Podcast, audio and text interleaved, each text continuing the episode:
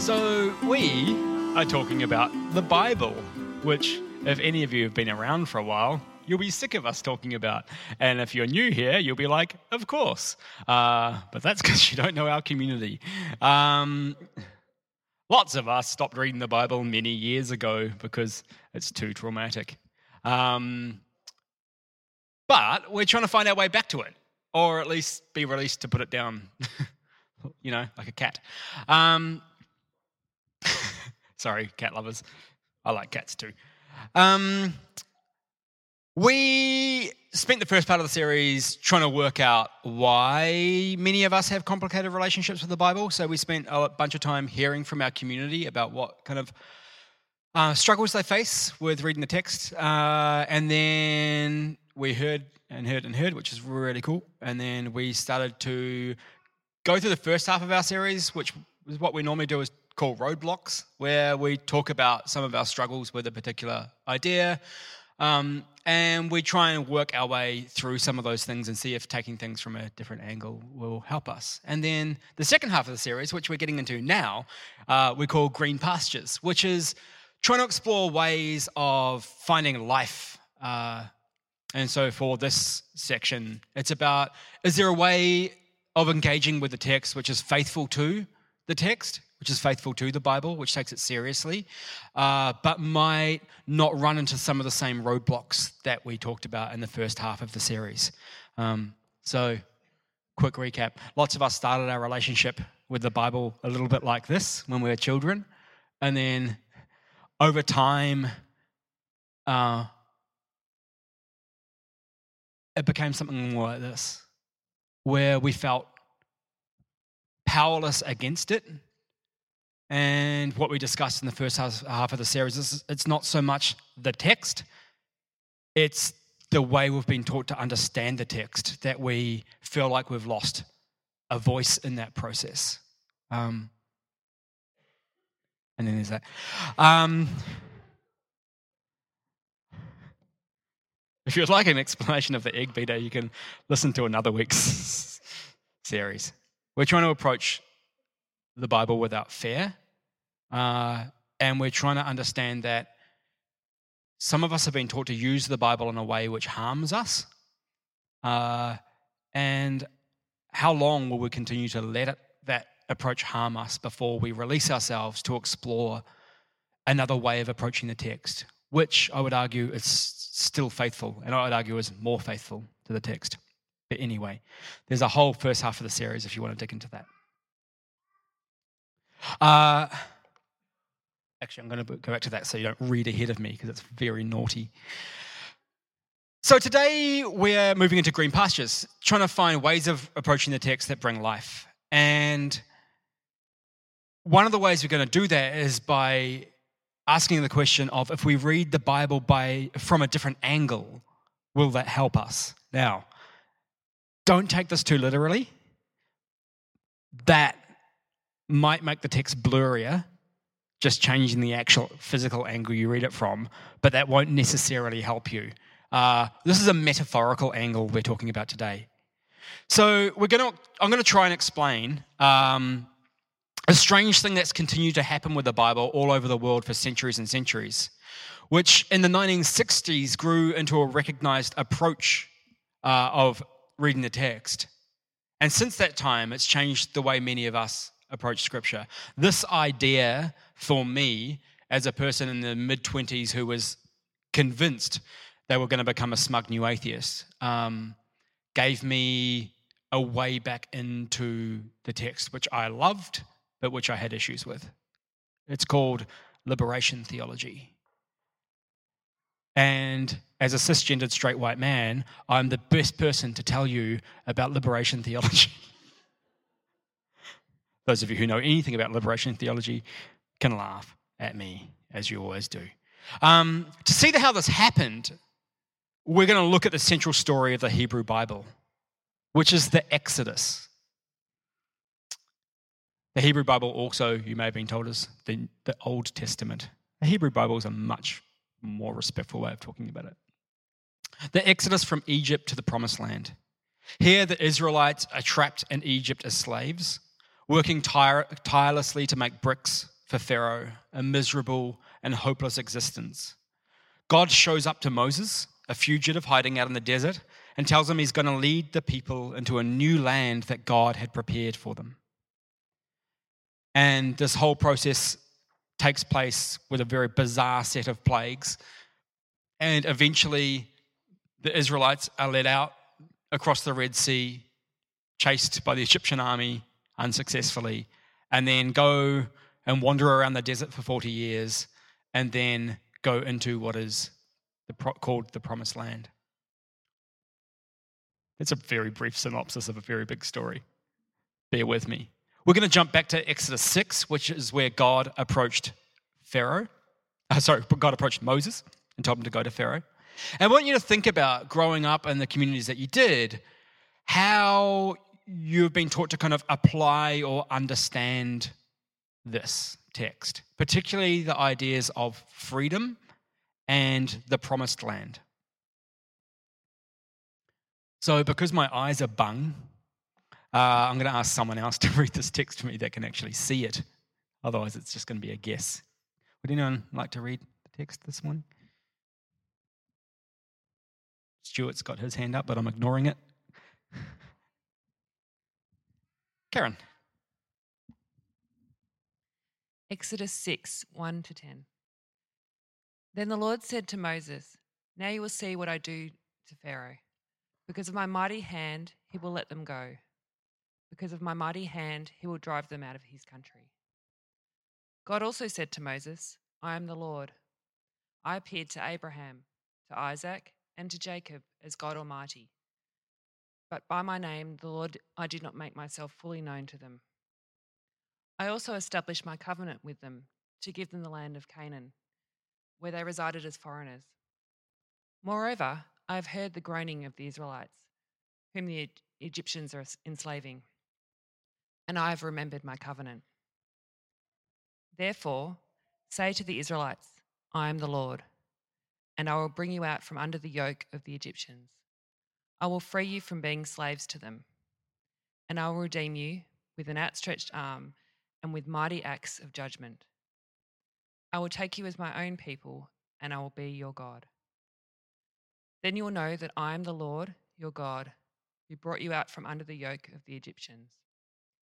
And I will bring you to the land I swore with uplifted hand to give to Abraham, to Isaac, and to Jacob, and I will give it to you as a possession. I am the Lord. Moses reported this to the Israelites, but they did not listen to him because of their discouragement and harsh labor. Then the Lord said to Moses, Go, tell Pharaoh, king of Egypt, to let the Israelites go out of his country.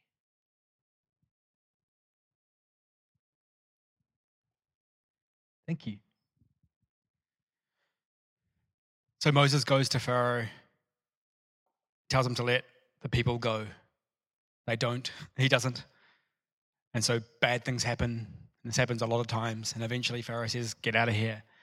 And the Egyptians, no, the Israelites leave Egypt and go and start their journey to the promised land.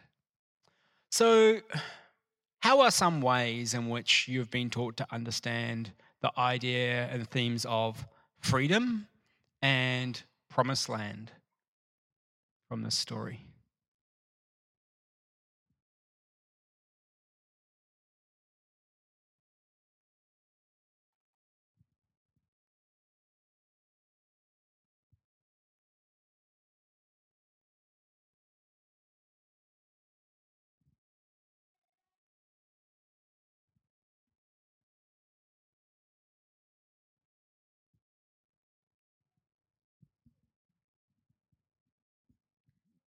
My favorite Sunday school song was Pharaoh Pharaoh, and it was so joyful and um, just assuming that it would all go really well. Mm-hmm. Um, so it was a great. There was just so much faith that everything was going to be great because of that song.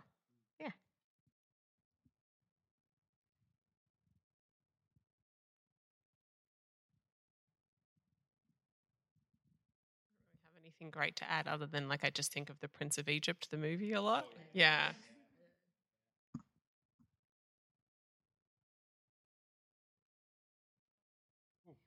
She's right behind you. It's like one of those great horror movies. Yes. Um, with the, I guess it's not that um, amazing a thought, but the promised land was always seen as kind of God had been holding this place for them, and people who were living there were just kind of encroaching on it, and they they shouldn't have been there, and it was kind of like their their birthright. Um, yeah, so they were kind of like the baddies for having their lives set up on this land that was meant to be the Israelites. Yeah. Yep, for sure. How was freedom described? Or what was the promised land for you?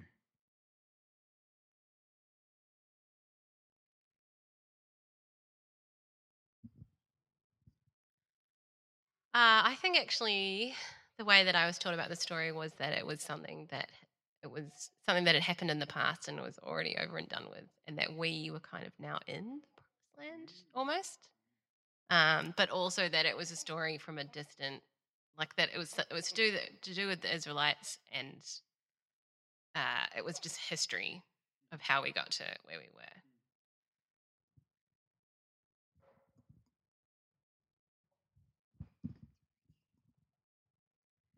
I think growing up, I found this to be one of my favorite stories, but also really disturbing as well. I had so much interest in it. And like you were saying, it was one of my favorite movies. And I think probably still is Prince of Egypt. But I think I was particularly disturbed by the brutality and the cost of life and the way that it was the radius of impact as well. And I tried to, I remember being quite little and trying to apply that to now, you know, modern day. And I think that would just not fly, you know. And yeah, the cost of life, the brutality was really quite real to me. And I, yeah, have always been a little disturbed about it.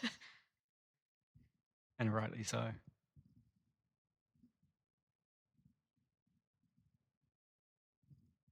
Yeah, I think I always struggled with the brutality as well. And now that I've kind of aged a bit and, and looked at the story from a, through a different angle, I suppose it's kind of like God was like, "Yep, cool. You didn't let these people out of Egypt, so I'm going to kill your eldest sons, and and then you're going to go to this land which is promised to you. It's the promised land, and you're going to kill all these people. But it's kind of like, well, that's not their land. They're stealing that land, and it's, and it's but it's made out to be this cheery thing because God's ordaining it, and it's I know it's just very confusing for me. It's like, is this condoning stealing land? Is this condoning like genocide? Like, mm. I'm going to stop you get there because you're getting way too close to liberation theology.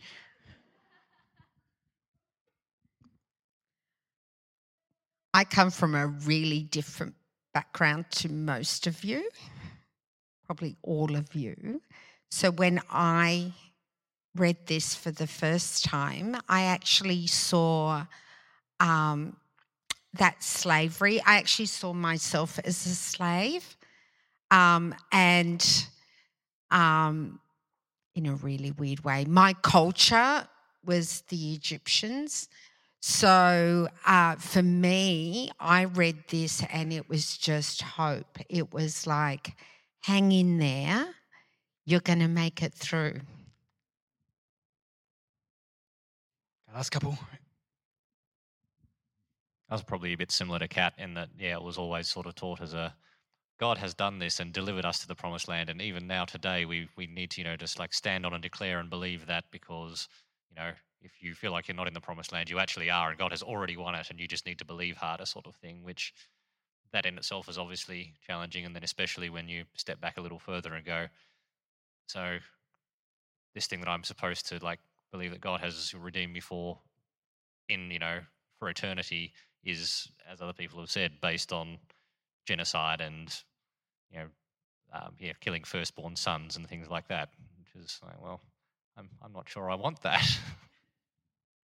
What was the freedom? Like what what was freedom supposed to be? What was promised? It was sort of very vague and undefined, but it was basically just about if things are going badly in your life, you need to believe harder for because you, you're living in freedom, and so life shouldn't be hard or bad or disappointing or anything. Yeah. Um, the back the tradition I grew up in, like this was often spiritualized. Um, this is about uh, being free from sin, um, being free from um, stuff that would hold you back. The promised land was often heaven. Did anyone else grow up with that? The promised land was was heaven or your best life now or something similar. Um,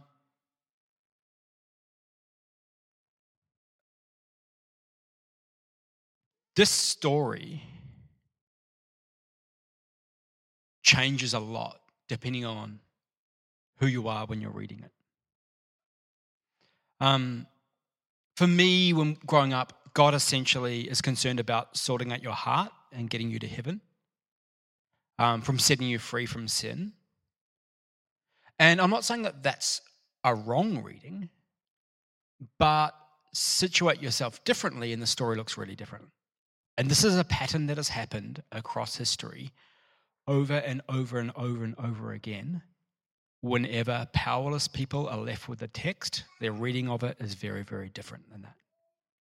America was settled with an understanding that God backed the settlers, that this land had been set aside from them, for them to go and conquer and create a new promised land of freedom. Uh, the colonization and invasion of Latin America, Asia, the Pacific, was God being on the side of Christians who were there to go to this empty land and proclaim the gospel and own it for God.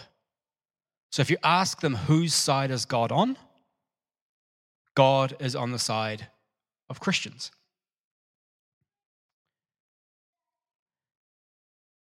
African American slave theology and spirituality is a really good example of what happens when you leave the text with people on the underside of power. Slaves got taught the Bible by their masters, whose interpretation of the Bible enforced their right to rule. So, for the white man, slaves submit to your masters. God is here to create order and control. That's the message of the text. But the slaves heard a different Bible story. Imagine yourself as a slave on the cotton fields, Louisiana. Where do you see yourself in this story? Who are you in this story? Uh, for those of you who listen to On Being, pretty lovely podcast with the adorable, wonderful, brilliant, wise Krista Tippett, um, might have heard Joe Carter, who's a um, gospel singer a few weeks back who passed away this year. Uh, she interviewed him about the spirituals, about gospel music, um, which has its roots in um, back in the days of slave, slavery. And he told a story about um, the spirituals always having this kind of double meaning um, about how when slaves heard the story of Moses, they placed themselves in the place of Israel being slaves and identified that freedom not just as going to heaven, but is actually something concretely changing with them on earth. So we're going to play you a little extract of this clip of Joe Carter talking about um, the Let My People Go song. Have a listen. And then, um, you know, the story of slavery. Yeah, the Exodus, you mean? Yes. Being captive in of a the foreign Jews land. in, in Egypt. Yes. And so, you know, go down Moses, way down to Egypt land and tell old Pharaoh, let my people go. Yeah. You know? And sometimes I imagine how some of those songs have, have, were used, and I imagine someone on on the plantation, the, the, the master, who is always very happy when he hears the slaves singing, because he knows where they are. He knows they're not escaping as long as he can hear them.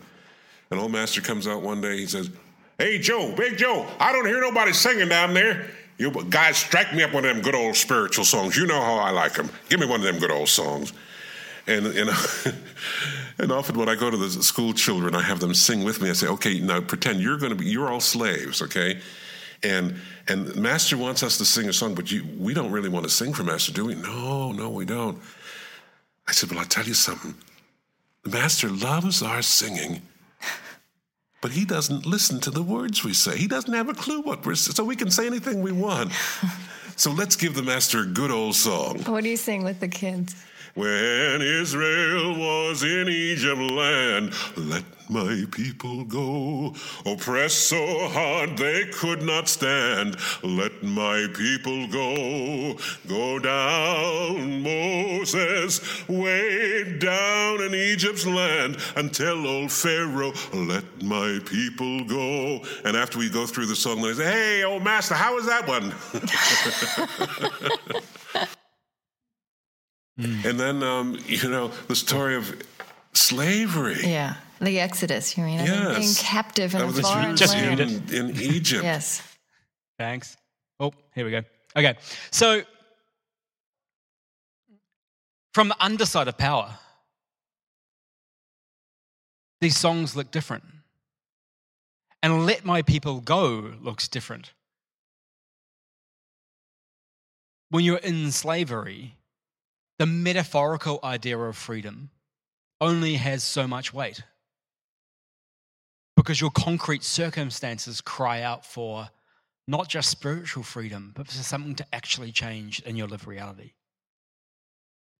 Where you read the text from makes a big difference. And this is one of the insights of Latin American um, liberation theology, which we'll talk about in a minute.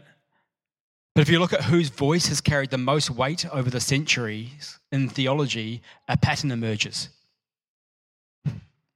Introducing major theologians, theologians from the apostolic fathers to the 20th century. Only one of them's got glasses, oh, two of them got glasses, so it's like guess who? Do you see a pattern emerging and who gets to say what theology is? They're all quite white, all very male. Beard or no, no beard seems to make not much difference. Curly hair, straight hair. Yeah.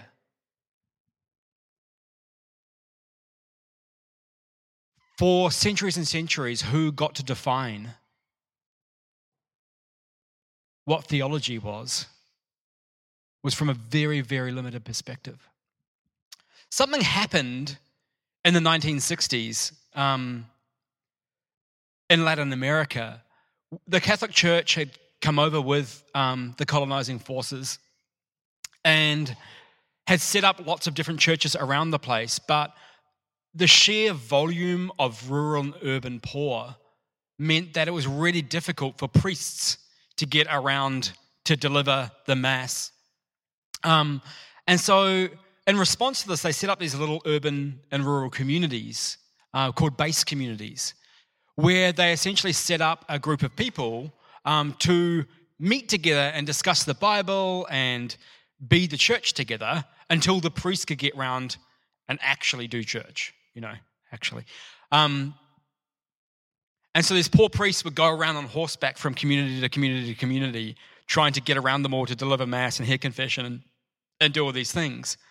Uh, and by that time, the text had been translated, um, or um, yeah, so so the people could read the text, and so what you got was the same thing that's happening with uh, that happened during slavery is these people who are experiencing grinding poverty, um, who have no education and no hope um, of the kind of flourishing that others in the country experience. Reading these texts and going, wait a minute, God isn't just concerned about our souls. The Israelites were slaves in Egypt, and God brought them out of that slavery. Jesus promised to bring freedom to the captives. And here we are, economically captive. And so, because the message couldn't be controlled, this groundswell of liberation theology emerged.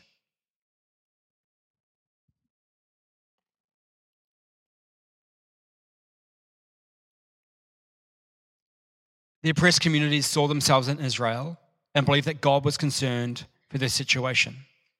If God is on the side of the poor and marginalized, and God cares about their lived realities, what does that mean then for their economic circumstances? What does it mean for them pol- politically? What does it mean for them in their education? In the wake of colonization, where the wealth had flown in one direction, leaving millions on the poverty line, does God really stand on the side of the colonizer? So, this Latin American liberation theology began to emerge as kind of an academic force, but at the same time, in other parts of the world, all kinds of other people who had experienced the underside of power were experiencing the same thing. And so, feminist theology, um, and I'm going to actually get Tamsin to talk really briefly about this, but, but about the kind of experience and conversation that came up during the development of. Um, do you want to talk from your chair? Yeah, just about what was going on in feminist theology around the same time. Um, so interesting in that the sort of first and second wave feminist movement in society of women discovering, kind of observing that they didn't have the same voice, so the f- sort of needing to vote, just suddenly, hey, we count. For us to, to thrive, we need to have a voice in society.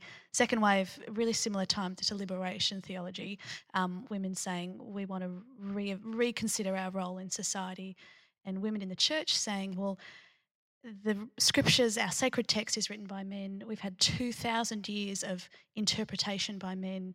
Um, the prominent voices of all of our kind of churches have been men, um, and all of our terminology has been male. Suddenly, kind of going, can we not question this? Um, and so, those questions suddenly being discussed by women and trying to understand um, what that means. That conversation also triggered kind of linking into liberation theology of the dichotomy between man and woman, kind of heaven, heaven and hell, um, sacred and secular, earthly and divine, and kind of all of those really kind of the church had really kind of kept a lot of that really divided. Um, and so part of feminist theology was sort of as women kind of often were on the kind of carnal side of the divine and kind of they're always women are so impaired by their menstrual cycle so they can't preach and all that sort of thing of just they're so sort of affected by their earthly selves they can't be doing sacred work so they're questioning that um, kind of connects with just going this divide is not as clear as that um, and the voice of those who are oppressed by the system need to speak out um, in turn, even their voices are criticised. Well, the feminist movement is kind of the white European or Western feminist movement, which beautifully sort of lent into, well, what other voices are needing to come up in the the Dalit movement of women in India, or um, even birthing the queer theology of kind of what are the voices of those who have not had a voice in the church. So kind of triggered this whole movement, triggered one after another of what is the good news? What is salvation for this person? And you have to do the hard work to learn about it because it's like I was just thinking of having my glasses on. Like you, you do read the script, the scriptures through your glasses, and we just haven't taken them off and looked at the glasses that we've been wearing. Um, some people then throw, just say, look, we can't actually you know, like what do they say? You can't just add women and stir. You just kind of, it's not a short, kind of quick solution that we just throw in. You have a quota of five women on your board and then you're sort of doing this hard work. It is questioning the power dynamic in that the gospel is political, the gospel is about power, and the good news is about power. And like it's kind of doing the good hard work, not the kind of the sort of easy feminist kind of superficial work, which is kind of what liberation theology sort of triggered and feminist theology has triggered um, the stirring the pot and that we're still not done. So we'll probably have another week of doing this. We're still not done in that the god we talk of is a male god and getting rid of that is a long hard you know that god is not a man. That's a really long like mary daly who was a um, so I'm taking more time. Mary Daly, who is one of the prominent, she kind of gave up on it. She just said, um, I, I, I refute the God, my God cannot be unmanified, essentially. So I cannot continue as a Christian. Like I just can't. I can't cleanse this of the damage that our masculinity or the patriarchal view has done. So I need to find another path to find God. And yeah, so like that whole cry, God, rid me of God, like rid me of the God that I see to find the God beyond that God is the work of all this kind of liberating theologies of us trying to find the God behind the God that has been given. Yeah. Thank you. Um, and we'll, what we'll talk about in coming weeks is that these things aren't, this is not new either. Like these things have come up over and over and over again over the centuries, but the narrative that we hold as the central narrative defines what we see as being okay and not okay. Um, and this asks questions of that. This is not the first time. The early church fathers, again, the fathers, um, but actually grapple with this themselves about the, um, the, the gender of God and dealt with it in actually pretty progressive and feminist ways. But again, that story got suppressed. Um, anyway, at the same time, um, African American theology in the, US, uh, in the US, so the, um, with the civil rights movement, um, the, the black church had a long history of grassroots liberation theology and activism, and that kind of came to the fore um, around the civil rights movement. James H. Cone um, authored Black Theology and Black Power in 1969, which was a really seminal text, um, and spoke about the unwillingness of the white church um, to address issues of racism, poverty, and education for the poor. Um, here's a couple of uh, here's a couple of um, whoop, quotes from him. If the church is to remain faithful to its Lord, it must make a decisive break with the structure of the society by launching a vehement attack on the evils of racism in all its forms. It must become prophetic, demanding a radical change in the interlocking structures of this society. Um, going on to say that those structures are unlikely to change when um, most of the church leaders are in the KKK. So this is what he saw day in day out of this is we are supposed to be the church and that's supposed to be our first loyalty yet the integration of racism and the white church um, just means that it is never, it is not speaking out en masse against the evils of racism. Looking back, um, in a book called My Soul Looks Back, looks back he said it was experience, it was like experiencing the death of white theology and being born again into the theology of black experience. I now realized why it was so difficult for me to make the connection between black experience and theology. As long as theology was exclusively defined by whites, the connection would never be um, made because of their racism. So, what he's pointing at here is saying your lived experience shapes how you see the text. And what we know from talking about the text in past weeks is there are major strands within the Bible. There's major arguments going on. Some of them are about control and power from above and freedom from below. And you'll find both of those things in the text. And we'll talk about this in weeks to come, but Jesus chose sides in some of these debates. So, what brought all these experiences together? Um, Lilian Calles Barger, who's a um, Catholic theologian, says an experience of enslavement alongside a rhetoric of freedom. So, so telling black slaves that they're free because God has saved their soul while enchaining them, you're free, but I don't feel free. Women in the church, you're free, you're valued, you're gifted, but you cannot do all of these things. So there's three major orientations um, shifts in liberation theology. And we're just going to blaze through these because we're going to talk about them over the next few weeks, but just to give you kind of a, a bit of a sketch. Um, the first is that God is on the side of the oppressed, um, or what Gutierrez called the prefer- preferential option for the poor. That what we see in the text over and over again is that, um, particularly in the prophets, is that God having a concern for those on the underside of power, the foreigners, the poor. Um, in Luke, Jesus coming and saying, the Spirit, of, uh, the Spirit of the Lord is upon me because he has anointed me to preach good news to the poor. He has sent me to proclaim release to the captives and recovery of sight to the blind, to let the oppressed go free, to proclaim the year of the Lord's favor. Now, again, if your experience of life is like pretty all right, then your easiest reading of this is just to say it's about spiritual things. But if you're actually poor and having your land taken off you because you're being overtaxed, like the people of Jesus' day were by the Roman Empire, then you would have read this much more concretely and materially. Um, the second is that God works for justice on earth, transformation of the world, not just of disembodied souls.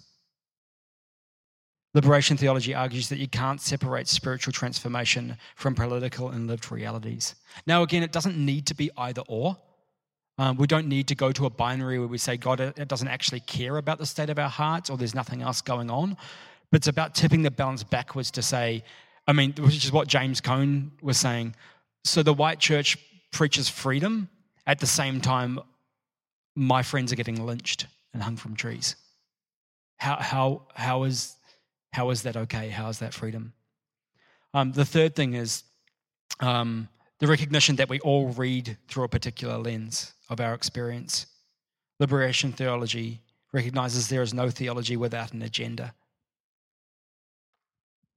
Uh, so we're all reading from from a particular lens, and hearing other people's lenses and experiences should challenge our lens. The lens of the powerful primarily gravitates towards maintaining order and moving towards spiritualization at the cost of material. Everything is fine. Let's not cause a commotion. But the lens of the underside ask them to ask what needs to be disrupted in the system. What is salvation? What is God doing in the world? What is righteousness? Whose side is God on? Your vantage point and the vantage point of those who teach you will radically change how you see these questions. And so, out of this kind of broad movement of liberation theology, lots of other theologies have spawned. Um, we'll talk about them in the coming weeks. Next week, a friend of mine, uh, Shane Clifton, who some of you may have, uh, he's spoken here a couple of times before, but he's a good guy. He was head of theology at the college I study at, um, and he had an accident at 43, I think. Um, went from being a very uh, sports-oriented, active male, um, had an accident and broke his neck, and is now a tetraplegic, um, and that has made him ask a lot of questions about theology and disability. So he's going to be talking to us about disability and theology next week, which I invite you to come along and hear, which will be really cool. Um, yeah, but then we'll be going through some of the, looking at some of the other um, theologies that have spawned out of liberation theology and asking what questions that asks for us um, and trying to listen to some other perspectives. Cool. That is a really crappy overview of a really beautiful thing. Um, and normally we have lots of space for like kind of like discussiony things during our get togethers, but um, we'll get lots of that in the weeks to come. I just kind of wanted to spend some time for those of you who hadn't encountered liberation theology yet to get some of the framework stuff, and then we'll be getting some more of our experiences in the week to come. So we're going to have communion now. Um, this is a table of inclusion and welcome and freedom of all kinds. Jesus invited us together whenever we gather to eat and drink together and remember his body and his blood, um, not so ironically, at the hands of an empire, a man who disrupted systems looking for freedom. Um, and we gather in memory of Jesus, who lived and died and was raised for our freedom of all kinds. And so, yeah, as a community, every week we get together and have some miniature juice and miniature crackers um, in remembrance of Jesus and an acknowledgement of Jesus' presence here with us. And if you wish to join us, all are welcome to the table. Um, we just hold our emblems until everyone's got some, then we eat and drink together. Um, if this is not for you, then that's totally fine too. If you just like to pretend because you don't want to stand out, that's a okay as well. It's very very nice juice. My son assures me, he, Jesus juice is his favorite juice. Um, it's more to do with the sugar than the Jesus, I think, but you know, we'll allow it. Um, yeah, so come gather around the table and um, we'll eat and drink together when everyone has. Jesus, we acknowledge that you came to bring freedom to the captives. Help us to keep on asking what that might mean for us. Help us to see where we are Israel. Help us to see where we are Pharaoh. Listening can be really uncomfortable. But we believe that we can hear your voice through many mouths. Give us grace. Give us truth. Give us kindness and beauty and love. The cross, so barbaric and grotesque. And yet, through that pain, great beauty emerged. Help us to be willing to take up our cross, set aside our rights and our privilege as you did, that we would not spend our lives trying to cling to privilege, but we'd spend our lives working out what it is to see justice come. Let us be kind to each other. Help us to see each other as gifts that have been given to this community. We thank you for your love. Spirit Sophia, continue to rupture and mess things up. Amen. Let's eat and drink together.